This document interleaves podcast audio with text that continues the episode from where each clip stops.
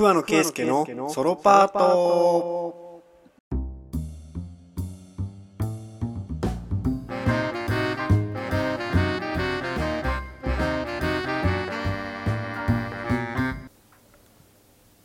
桑野圭介のソロパートの時間です。今週もよろしくお願いします。さあ今日はですね11月間違えた。12月25日の11時33分午前中にね家で撮っておりますけども。メリークリスマスということですか？なんかメリークリスマスらしいですね。何がメリーメリーってなんだよっていう。メリー北川かっていう。そんなことはどうでもいいんですけども、まあ、メリークリスマスということで、まあ、今年最後のラジオになるんですかね多分。12月1週間後がもう年明け。1月1日はさすがにちょっと誰もラジオ聞かないと思うんであのーまた1月8日かな次はのラジオになると思うんですけどあの今ね家で撮ってるんですけど今どういう格好かというとなんかお母さんがねいつもここ自分の机の上で撮ってるんですけどこの机のある部屋は和室でエアコンとか暖房とかなくてめちゃくちゃ寒いんですよ。でここでいつも授業とか受けてるんで、まあ、めちゃくちゃ寒いところだからなんかお母さんがポンチョを買ってくれたんですよ。でっかいポンチョモコモコのポンチョ。青いなんかほんポンチョっていうよりなんかカッパみたいなフォルムの。それをね今着ながらやってますけどもね。あのみんなに東大王ってよく言われるんですけどこのポンチョ、まあ、こういうものを着てねやっておりますと。でまあ今日ちょっとお便りが来てるんで読んでいこう読んでみようかなと思うんですけど、えーラジオネームライオン。クリスマスどう過ごしましたか？おはどう過ごしますか？どう過ごしますかですね。今日ちょうどクリスマスなんで。クリスマスまあラジオを撮ってあのただ時間が過ぎるのを待つということです。特に何も何もありません。もうインスタがすごいね昨日からめちゃくちゃ荒れてますよね。インスタグラムが荒れ模様な感じなんでちょっとね開くのはやめておこうかなという感じなんですけどあのークリスマスの思い出っていうかなんか毎年クリスマスの日にバイトが入ってるかまあ高校生の時は塾に行ってたし思い出がないんですよね本当に。クリスマス特に思い出がなくてあの10高校1年生の時のクリスマスは松原くんっていうね俺の小学校からの友達がいるんですけどそいつと一緒に旅行に行ったのがたまたまクリスマスでそんなこと全く意識せずにただなんかクリスマスを同じホテルの部屋の中で静岡で過ごすっていうなんか、まあ、ちょっと悲惨なねクリスマスになってしまってでそれより前のクリスマスの思い出をちょっと遡ってみたんですけどいつかなって思ったらポッと出てきたのは幼稚園の時にあのうちの幼稚園なんかすごい園長が変な人でその園長でちょっと記憶に残ってんのかね。あのけん玉ものすごいでっかいけん玉なんかけん玉がすごい上手な人で園長の部屋の中にものすごいでっかいけん玉があってでなんか真っ黒でもう本当にけん玉やる人しか持てないような多分すごい高いけん玉をその園長がすごいやっててでなんかみんなに見せたりとかしてたんですよ幼稚園の時にね。でクリスマスの時にすごい思い出に残ってるのがあのクリスマスの日に多目的ホールにみんなで集められてでそのあ年少の時にね多目的ホールに集められてで何が始まるかなと思ったらめちゃくちゃサンタが入ってきたんですよ。めちゃくちゃサンタってあのたくさん入ってきたってことじゃなくてめちゃくちゃサンタに似てるっていうかもうまんまサンタの人が入ってきて体型もめちゃくちゃサンタだし、ま服装とかまあひげも全部つけててサンタだと思ったんですよ。もう幼稚園だから。うわサンタだって思ってもみんなもう大興奮でサンタ来たみたいになってでしかも結構手が込んでてあのもう全然自分でサンタがしゃべるとかじゃなくてもう日本語とかも喋れない設定ででなんか先生とかが通訳をしてくれるみたいなそんな結構手が込んでるサンタ仕掛けをしててもうみんな大興奮みんなサンタいたみたいな感じですごい盛り上がった記憶があるんですけどそのサンタまあ大きい袋持っててなんか取り出したなと思ったらめちゃくちゃでかいけん玉出てきてあのもう幼稚園自分が幼稚園ながらにね「いやお前園長だったんかい」って言った記憶がありますね幼稚園の時に。なんかそれが年少の時だったんで、まあ、年中年長と出てきたんですけど、まあ、2年目以降は全く盛り上がることがなかったですねもう完全に園長としか見えなくなっちゃったんでっていうのがあの思い出ですねあでもなんかさっきサンタ喋らないって言ったんですけどフィンランド行った時にサンタ村に行った人たちがいてあのサンタがいるんですよ本物のサンタが。もうそのロバニエミっていうところに本物のサンタがいてで結構いろんな人がそこ行っててサンタと会話ができるらしくてでサンタと会話したらしいんですけどめちゃくちゃなんか関西弁喋ってたって聞きましたね。あんたどこから来はったんみたいに言ってたって 聞いたんですけどであと写真撮るのになんかめちゃくちゃ金かかるみたいな。結局まあ観光、まあ、お金なんだなっていう。サンタもねまあ、そうやって生計を立ててるならまあしょうがないかなっていう、結局そういうもんですよねっていう夢のない話をしてしまいました。ということでまあ今年最後のラジオになるんですかね。はい、やっていきましょう。今週もよろしくお願いします。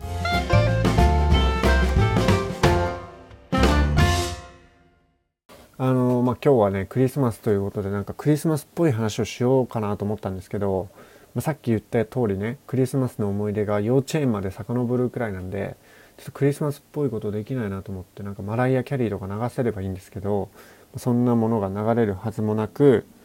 まあ、今日はあの年内最後のラジオなんでちょっと1年を振り返ろうかなと、えー、思うんですけどもあのー、やっぱり今年なんか1年振り返ってね今年最高の年だったってあんま言いにくいなって思うんですけど結構最高の年でしたね。あのオンライン授業がもうありがたいっていう。その点に関してはもう最高の年だったなっていう。よかったっていう。今年だってオンラインじゃなかったら結構きつい授業とかたくさんあったんでいやもう本当にありがたいっていうのもまああまり言いにくいのでまあその辺はちょっとまあ置いといて。今年結構なんかいろんなもんにはまったなって思うんですよ。まあ、結構まあ毎年そうなんですけど自分結構ブームが来やすい人間で、まあ、いろんなもんにちょいちょいハマってまあ1ヶ月でやめるものもあれば、まあ、そのブームが一向に冷めることなく、まあ、ミスチルとか10年ぐらい好きだし、まあ、野球日ハムの試合とかも、まあ10何、10年ぐらい10年以上か10年以上見てたりして結構ハマりやすいタイプの人間なんですよ。で、まあ、今年結構いろんなもんにはまってやっぱ緊急事態宣言の時とかいろんなやっぱ暇じゃないですか。だから結構いろんなもんにはまっててであれえっとねをラジオを聴き始めたのもちょうどそれくらいで「オールナイトニッポン」をちょいちょい聞くようになったりあとはまあ先週の話だと漫画をちょっと読んでみたりとかね。まあそれはハマるっていうかね読め読んどけよっていう話なんですけど漫画を読んでみたり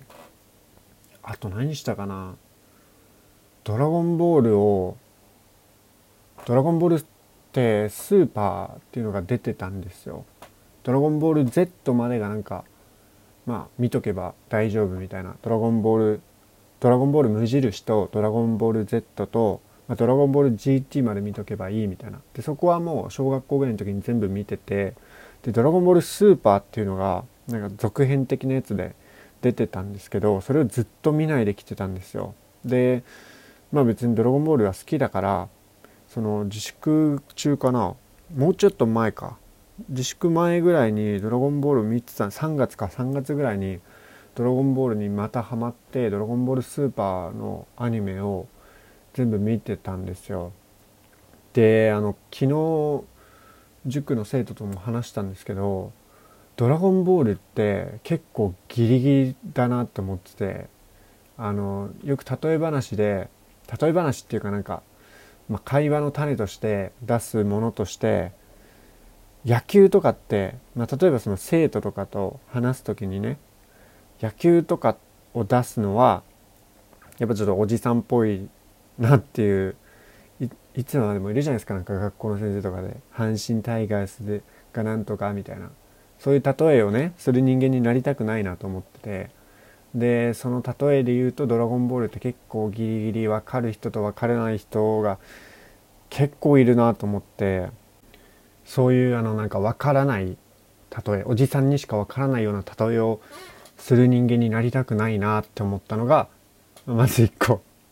ちょっと今日はそのダラダラと喋るんで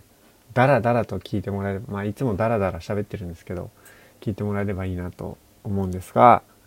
あのまあそれが一個ね。でもう一個なんかハマったものなんかあったかな。えっと野球の、まあ、野球見るのはずっと好きで見てたんですけどあの野球のやる方ピッチング、まあ、去年ぐらいもちょこちょこやってたんですけどピッチングにはまってあの、まあ、小学校の時は結構お父さんとねピッチャーの練習をしててあの公園で思いっきりあの座らせてでストライクとかボールとか判定をしてもらいながらピッチングの練習をしててで、まあ、当時サッカーとバスケをやってたんですよ小学校の時。で、まあ、でもその中でも一番自信があるのが野球のピッチャーだったんですよ。普通にあのチームに所属していながらサッカーとバスケをやっていながら一番自信があるのはピッチングだったんですよ。でまあそれを久しぶりにねやりたいなと思ってまあ、グローブとかも買って野球のボールも買ってで練習をしててであのその野球ただやるだけじゃやっぱ上手くなんないしまあ面白くもないんでその自分で動画を撮ってその三脚も買ってね三脚を買ってまあここでも何回か話してるんですけどその動画を撮ってそれを自分で見て楽しむっていうこともしててでたまにね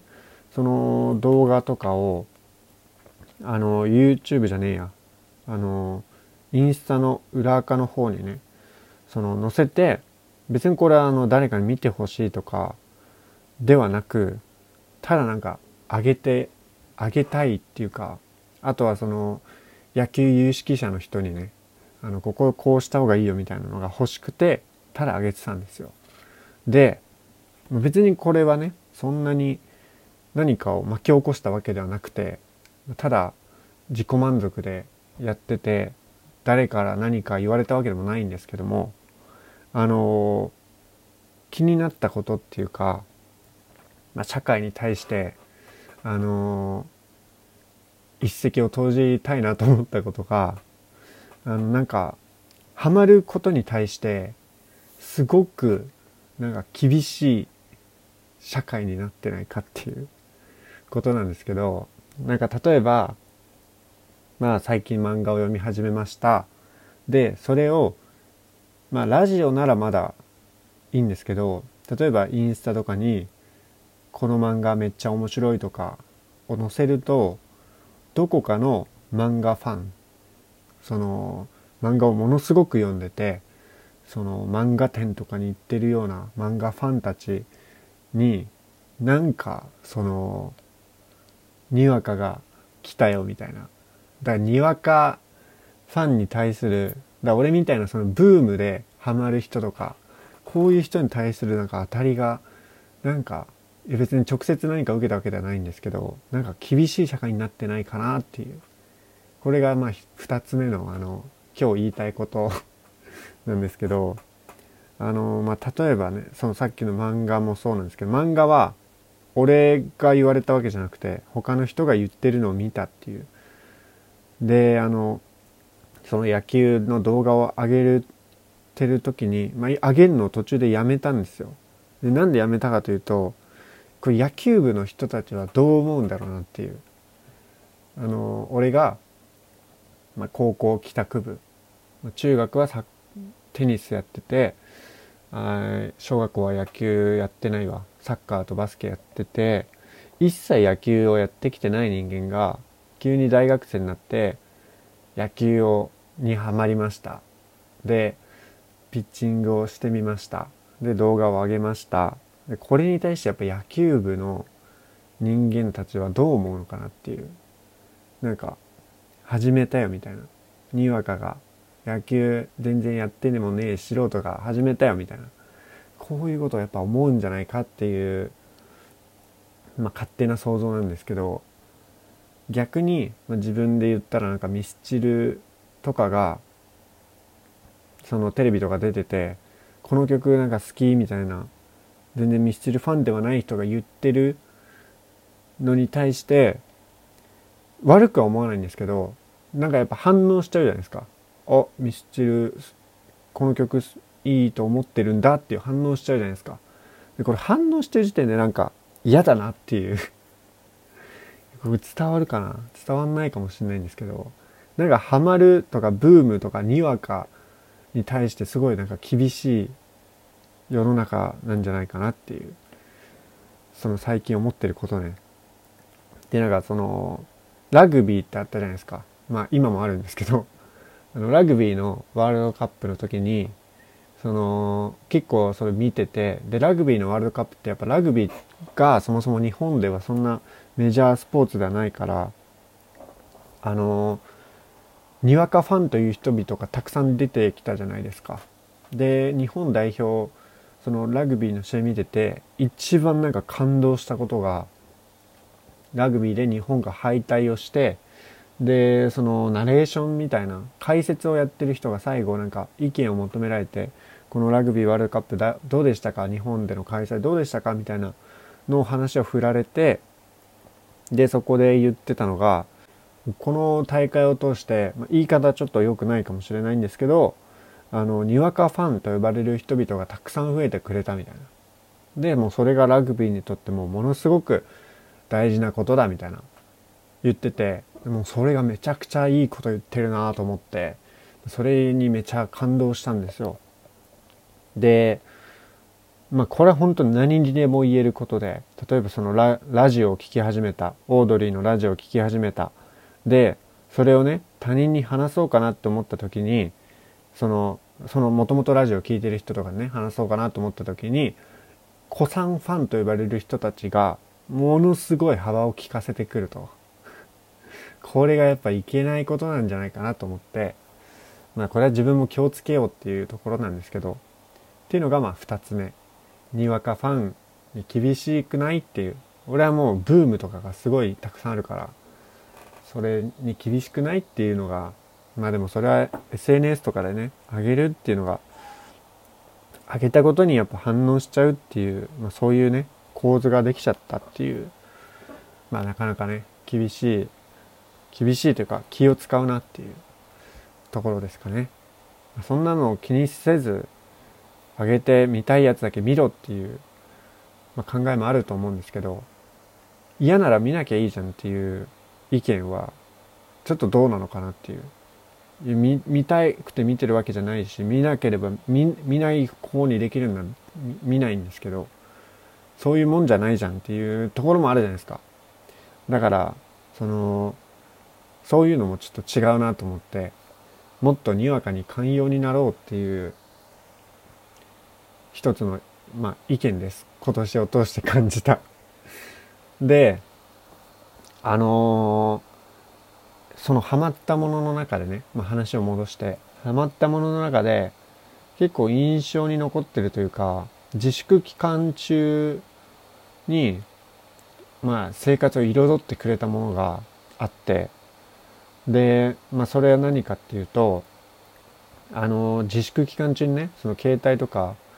ネットニュースとか、まあ、テレビとか見てて、なんかもう、人間って何なんだよみたいなのを感じたんですよ。まあ自分も含めてね、自分も人間なんで、自分も含めて、その、なんかねその批判であったりニュースのコメントとかなんかヤフーニュースのコメントってなんかすっごい嫌いなんですけど嫌いなものを見たさで見てしまうっていうところがあって何なんだこいつらっていうのがたくさんあったんですよ。でもうなんか人間が嫌いになる時期って結構あるんですけど人間嫌気みたいなのがあってでも人間はもうダメだと。人間は醜いものだと、まあ、勝手に思って誰が思ってんだよっていうところはあるんですけど思ってどうしようかなと思ったんですよ。でそこでメダカを飼い始めたんですよ。もうメダカの世界なら人間のようなね争い事も一切ないしネットニュースとかで誰かを批判することもないし無駄な議論をすることもないしメダカの世界ってすごく平和なんじゃないかなと思ってメダカを買おうと思って。でやっぱりそのオンライン授業とかで暇な時間って結構あるじゃないですか。だからそのパソコンの隣机のその横のところにメダカを置いてこのメダカを見てまあ授業をどうにかやりくりしてまあその気持ち的なねその癒しを得ようと思ってメダカを飼い始めたんですよ。まあそれも本当にブームでそのもう一気にその次の日ぐらいに水槽を買いに行ってでペットショップにメダカを買って結構あれかかかかるんですよねお金が。1匹すごい綺麗な陽気ヒメダカっていうのがいてそれが1匹400円ぐらいして普通のメダカはもうちょい200円とか100円ぐらいで買えるんですけど赤いメダカとかあとエビとかヤマトヌマエビっていうエビを買ったりねしてやっぱ結構アクアリウムハマってたダルビッシュもねアクアリウムハマってたんで結構楽しいんですよ。すごい綺麗だしいろんな石とか入れて水草とか入れて結構綺麗でなんか泡が出る音とかもすごい良くて癒しを得てたんですよ。でね、まあ、普通に餌とかあげてて週1で清掃とかもして結構いい状態に保ってたんですけどなんかね2ヶ月ぐらいした時にどんどんとねメダカが死んでいくんですよ。これは何だと思って。別にその水質が悪いわけでもないし餌もちゃんとあげてるし。で、まあ、元気なやつはすごい元気だしこれは何だと思って？でなんかすごい死んだメダカを見てみるとねものすごく痩せ細ってんですよ。だからこれ病気なのかなと思って。でまあそのいろいろ病気調べても全然出てこないしこれ一体何かなと思って。でそのオンライン授業中によーく観察して見てたんですよ。隣にあるから。よーく観察して見てたらその大きいメダカ大きいメダカがその餌とか入れた後とかに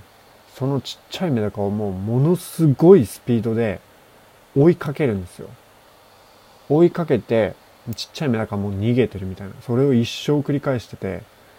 でその1週間後ぐらいにそのちっちゃいメダカが衰弱して死んでいってでネットで検索したらメダカの世界にはいじめがものすごくたくさんありますって。書いてあってもうその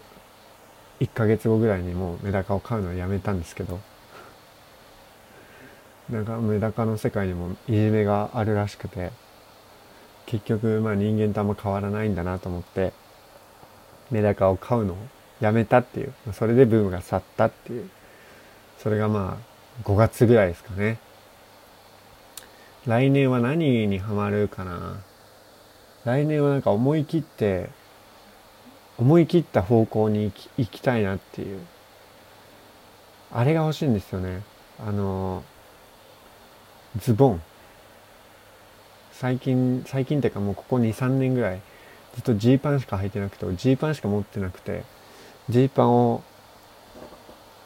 ジーパン2本を交互に履くっていう生活をもう34年続けててズボンのあの菅田将暉みたいなちょっと横に広いちょっと横に太いあのズボン履いてみたいなっていうそれが来年のちょっと一個チャレンジ。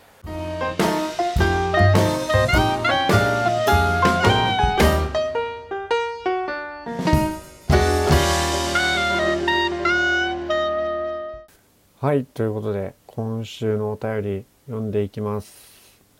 えー、ラジオネームアルトさん、えー、今年最後のラジオですね。今年最後なので来年の抱負を教えてください。僕の抱負は来年ゲストとして突撃することです。来年ゲ全然ゲスト来てもらって来てもらいたいですね。多分一番このラジオ聞いてるんじゃないですか。普通に。めちゃくちゃ聞いてますよね。毎回お便りもくれてね。もうゲストなんて来たらもう全然楽しいですよ。なんかやりたいですね。来年の抱負。来年の抱負そう結構なんか行きたいところがあってまあなんかいろんなの考えたんですけど行きたいところはあの松島。宮城県？宮城県かな？松島。に行ってみたいなっていう。薄。薄い抱負。勝手に行けよっていうことですけど。あのなんだろうなあとは。あとまあ真面目なやつで言うと英語。ベタ英語をね毎年っていうかあの春学期とかが終わって休み期間に入ると毎回思ってるんですけど英語をやっぱ勉強しなきゃなっていうのは毎回思ってるんですけどね。なかなかできない。なんか結構よく自分なんかストイックな人間って言われるんですけど全くストイックじゃないですかね。あの本当に新聞配達屋さんの方が絶対ストイックだと思います。あんな朝5時くらいから新聞配って絶対そっちの方がストイックだと思うわ。全然ストイックじゃなくて英語の勉強がなかなか進まないんですよね。だからまあ1月ぐらいに英検を受けるんですけど英検ってやっぱ準1級だとなんかそんなインパクトないから1級取りたいんですけどね。1級ってもうおかしいレベルだから準1から1級のレベルの差が激しすぎて準1をまず取らないと何も言えないんですけど1級を取りたいなって1級のその第1一次試験合格ぐらいまで行きたいなっていうちょっと2次はまあ置いといてっていうのはまあ毎回目標にしてるんですけど一切進んでないですね。まだから今年はちゃんと本当に英語の勉強してなきゃなっていうめちゃくちゃベタな抱負になるけどな。あとなんだろうな。あとなんだろうな。あとは小説書いてみたいなっていうのをこれずっと思ってるんですけど小説書いてみたいんですよね。小説ってあれ書いたらどっかに持っていけるんですかあれって。小説になろうとかあるけどそこはなんか微妙な感じだし。まあでも「隅の夜」とか「君の水蔵食べたい」で水蔵水蔵になろうじゃないや。小説家になろうっていうサイトに投稿されたって言われてるし小説書いてみたいなっていう。まあ多分全然面白くないですけどね。なんだろうあとは。あとは、まあ、さっきの旅行で言うと、まあ、松島行きたくてなんだろうな出てこないですねあとは。あとはコントを書いてみたい。今年あの漫才を書いただけ書いてあの同窓会用にね。で特に披露する場もなくて。やっぱ今度コント書いてみたいんですよね。東京03のやっぱあれを見てるとコントめちゃ好きだなと思ってコント書いてみたい。っていうのもまあありますね。あとは何だろうな。抱負。やりたいこと目標。あのー、やっぱ世界中からねコロナがなくなることを祈ってますけどね。ちょっとこれはやめとこうか。あとはまあ、まあ、そんなもんすかね。あとはラジオをちゃんと続けるっていう毎週投稿。これやっぱ目標にねしていきたいなと。是非あのゲスト来てください。予定が合えば。ゲストとか呼びたいですよね。うんそんな感じです。まあこんすごいダラダラ撮っちゃったんですけど多分ポンチョを着てるせいかなっていう。ところですね。はい。ということで年内ね今年1年ありがとうございました。ラジオをねライブ聞いてくれた人もいて本当に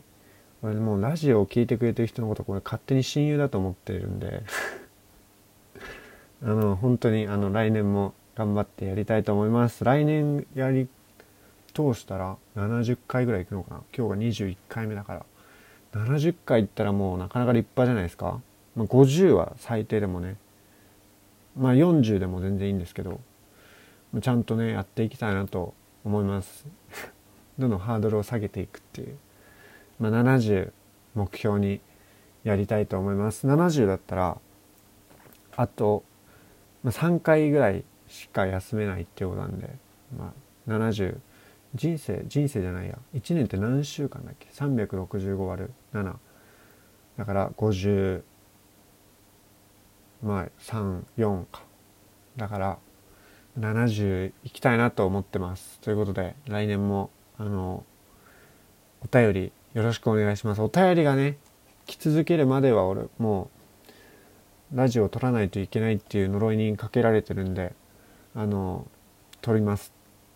まあ、お便りなくても撮るんですけどね。ということで、来年もぜひ、桑野圭介のソロパートを聴いてください。ということで、今年の桑野圭介のソロパートはこれまでになります。あ、ちょっと待って。来年起こりそうなこと一個だけ予言し予言しようかなっていう。あの家族にこのソロパートをやってることがバレる。はい。これはもう絶対に起こりますいつか。ということで今年1年ありがとうございました。今週のソロパートは以上です。また来年。